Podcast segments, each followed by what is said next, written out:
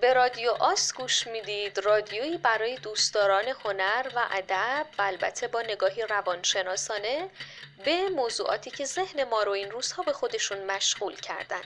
پیشنهاد می‌کنم خودتون گوش بدید و ببینید چقدر این موضوعات دقدقه امروز شماست و نیاز دارید که با ما همراه بشید.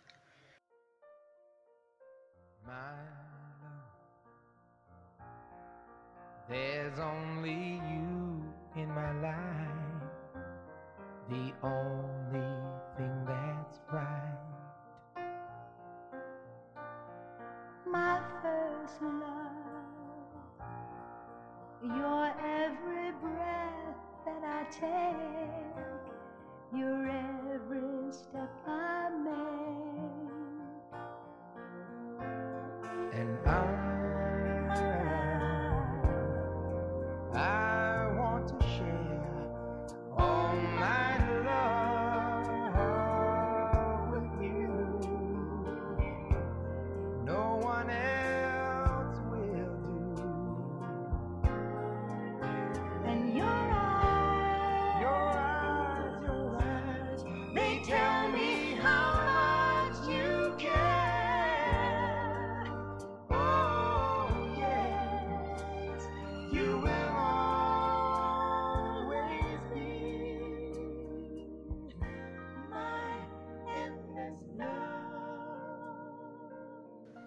حالم شبیه هیچ کس نیست.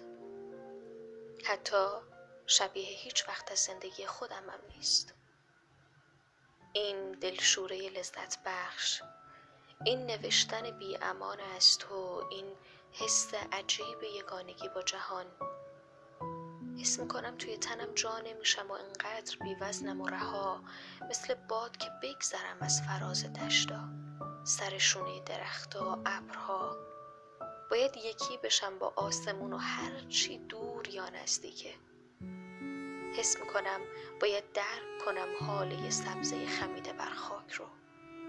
یا در سکوت شب گوش بدم به داستان ناشنیده تمام ستاره های مرده.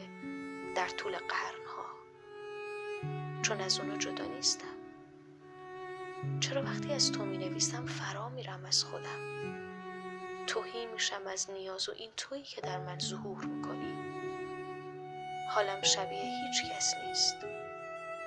با این حال با هر چی هست و نیست احساس همبستگی می‌کنم.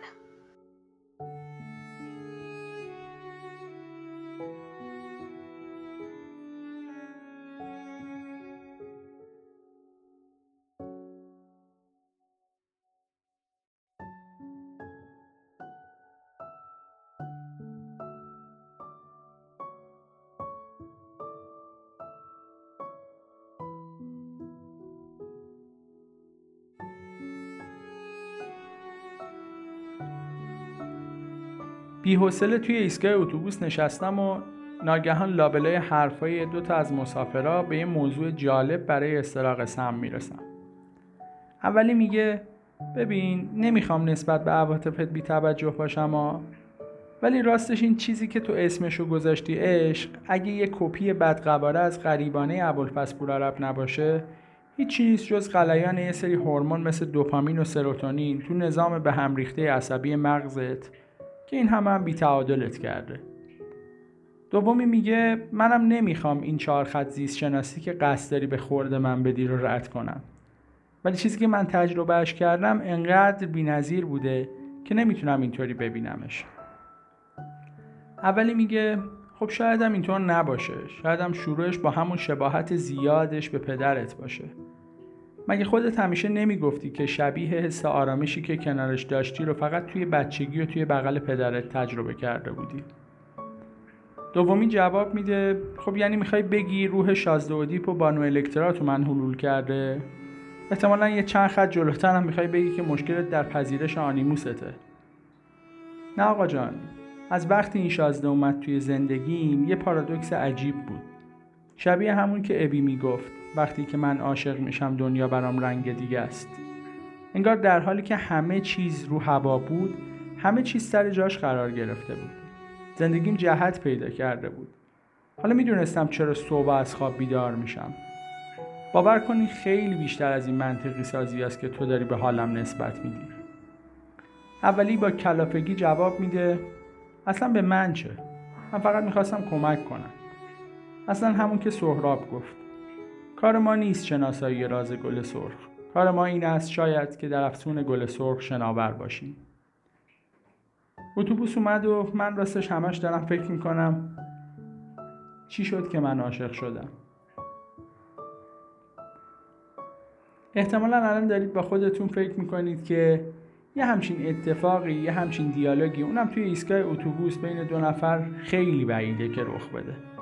درست فکر می‌کنید. اما حتما شما هم از همین خورده تحلیلا و گفتگوها در مورد چرایی عشق شنیدید. در واقع تو این مجموعه از صحبت ها اتفاقا قصدمون بر شناسایی راز گل سرخه. و دنبال اینیم که عشق رو از زوایای مختلف بررسی کنیم. از اونجایی که انسان یه موجود زیستی، روانی، اجتماعی و از منظر بعضی افراد معنویه می‌خوایم یه مختصری عشق رو از زوایای زیست شناختی، روانشناختی و فلسفی و تا حدی جامعه شناختی بررسی کنیم.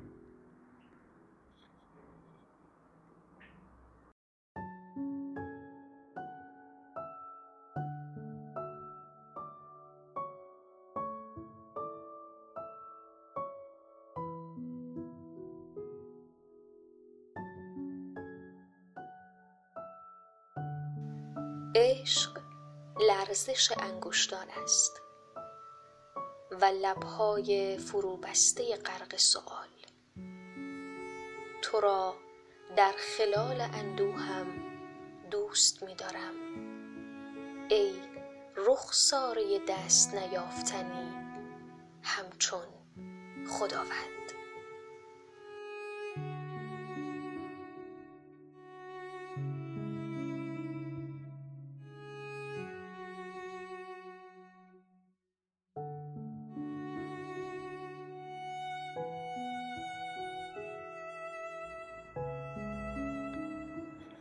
برای بررسی تجربه عشق از منظر زیستی شاید بهتر باشه در اولین قدم سراغ پژوهش های محقق انسانشناس آمریکایی هلن فیشر بریم. اون که بیشتر فعالیتش در زمینه رفتارشناسی انسان هست در پژوهش های خودش به این نتیجه خیلی جالب می‌رسه. اینکه انگار ماها آدما در سرتاسر سر دنیا شبیه همدیگه عاشق میشیم. در واقع اون سراحتا تاکید می‌کنه که به جز برخی تاثیرات اندک فرهنگی عواملی مثل سن، جنسیت، مذهب و قومیت عملا تفاوتی در تجارب عاشقانه ایجاد نمی‌کنن. مثلا اینکه معشوق برای همه ماها تبدیل به یه آدم منحصر به فرد و مهم میشه. طوری که تمرکز و هوش و حواسمون رو می‌بره. تا اونجایی که حتی جزئی ترین رفتارش رو هم به خاطر میسپریم ما تو تجربه عاشقانمون میل داریم تا خصایص مثبت معشوقمون رو بزرگ و ویژگی های منفیش رو خورد ببینیم. همون که توی ادبیاتمون میگیم اگر در دیده مجنون نشینی به غیر از خوبی لیلی نبینی. فکر معشوقمون مثل خوره به خیالمون میافته. مشغولش میشیم. انگار هیچ شغل دیگه ای نداریم. هیجان بسیار و انرژی افزون پیدا می‌کنیم. در عین حال مستعد نوسانات خلقی میشیم. از شور و شوق و امید تا ناامیدی و یأس و رخوت رو تجربه می‌کنیم. میل به یک پارچگی معشوق درونمون جلوه می‌کنه و در پی راهی میگردیم تا بتونیم به سرای اون راه پیدا بکنیم. شاید یه نشونی از در باغ سبز. اولویت و انتخابامون به میل معشوق تغییر می‌کنه و بهش وابسته میشیم. اگرچه میل به وحدت عاطفی داریم اما در تجربه عشق رمانتیک مثل اینکه عاشقا دنبال وحدت جنسی هم هستن یه جور وحدت جنسی انحصاری. می‌خوان خیالشون راحت باشه که تنها شریک جنسی معشوقشون هستن. نکته آخر این که گرچه عشق بیمهار و وحشی پا توی تن و روان ما می‌ذاره اما خیلی از ما موقتی بودن اون رو هم چشیدیم. در واقع این همون جادوی عشق رمانتیکه. که توی طول تاریخ بشر رد پاش رو میشه همه جا دید از رزم و بزم. اما سوال مهم اینه اینکه عشق چجوری عمل می‌کنه؟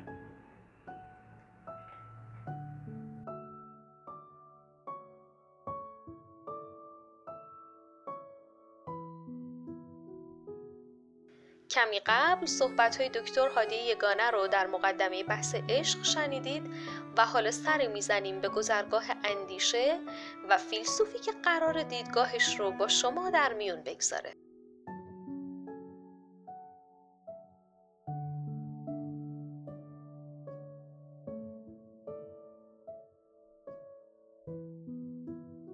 مرا بسیار زشت تصویر کردند. سر تاس و صورت پهن و دماغ بزرگ و خلاصه زیاده نگویم به قدری زشت و بد شکل که به تنها چیزی که نمیماند فیلسوف است.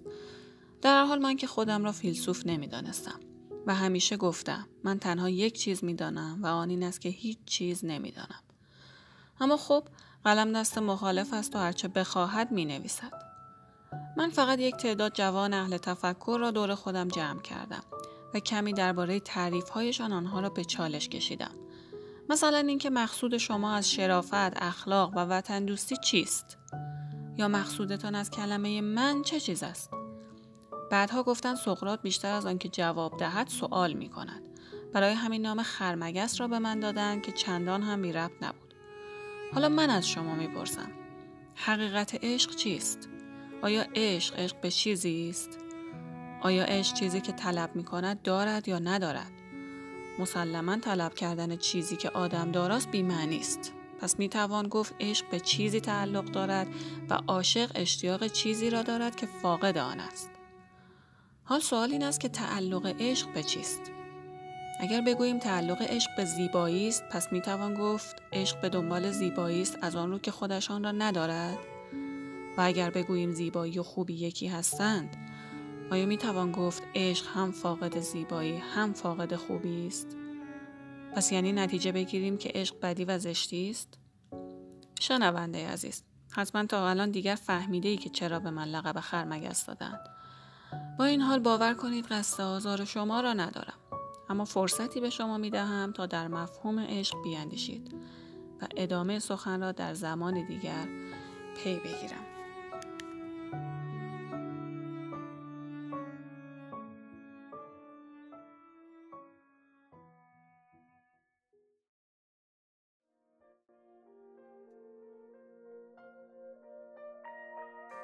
Two hearts two hearts that beat as one. Our lives have just begun. Forever, I'll hold you close in my arms. I can't resist your charm.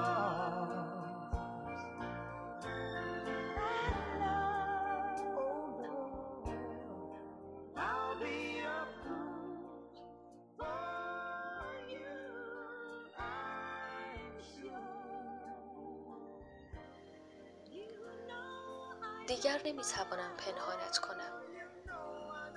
از درخشش نوشته هایم می‌فهمند برای تو می نویسم از شادی قدم هایم شوق دیدن تو را در می آمد. از انبوه اصل بر لبانم نشان بوسه تو را پیدا می کند چگونه می‌خواهی قصه عاشقانه من را از حافظه گنجشککان پاک کنی و قانعشان کنی که خاطراتشان را منتشر نکنند نزار توفیق قبانی دیپلمات شاعر و نویسنده سوری که در کمال سادگی و ظرافت مفاهیم عشق و زن را در شعرهایش استفاده می کند. وقتی او پانزده ساله بود خواهر 25 سالش دست به خودکشی زد تا با مردی که دوست ندارد ازدواج نکند. نزار از همان موقع تصمیم گرفت با شرایط اجتماعی حاکم مبارزه کند و از همان موقع شروع به سرودن اشعاری کرد که شهرتی بی همتا برایش به ارمغان آورد. او خودش گفته است عشق در جهان عرب مثل یک زندان است و می‌خواهم روح و احساس مردم عرب را با شعرهایم آزاد کنم. شاید برای همین است که او را یکی از پیشروترین روشنفکران عصر خود مینامند.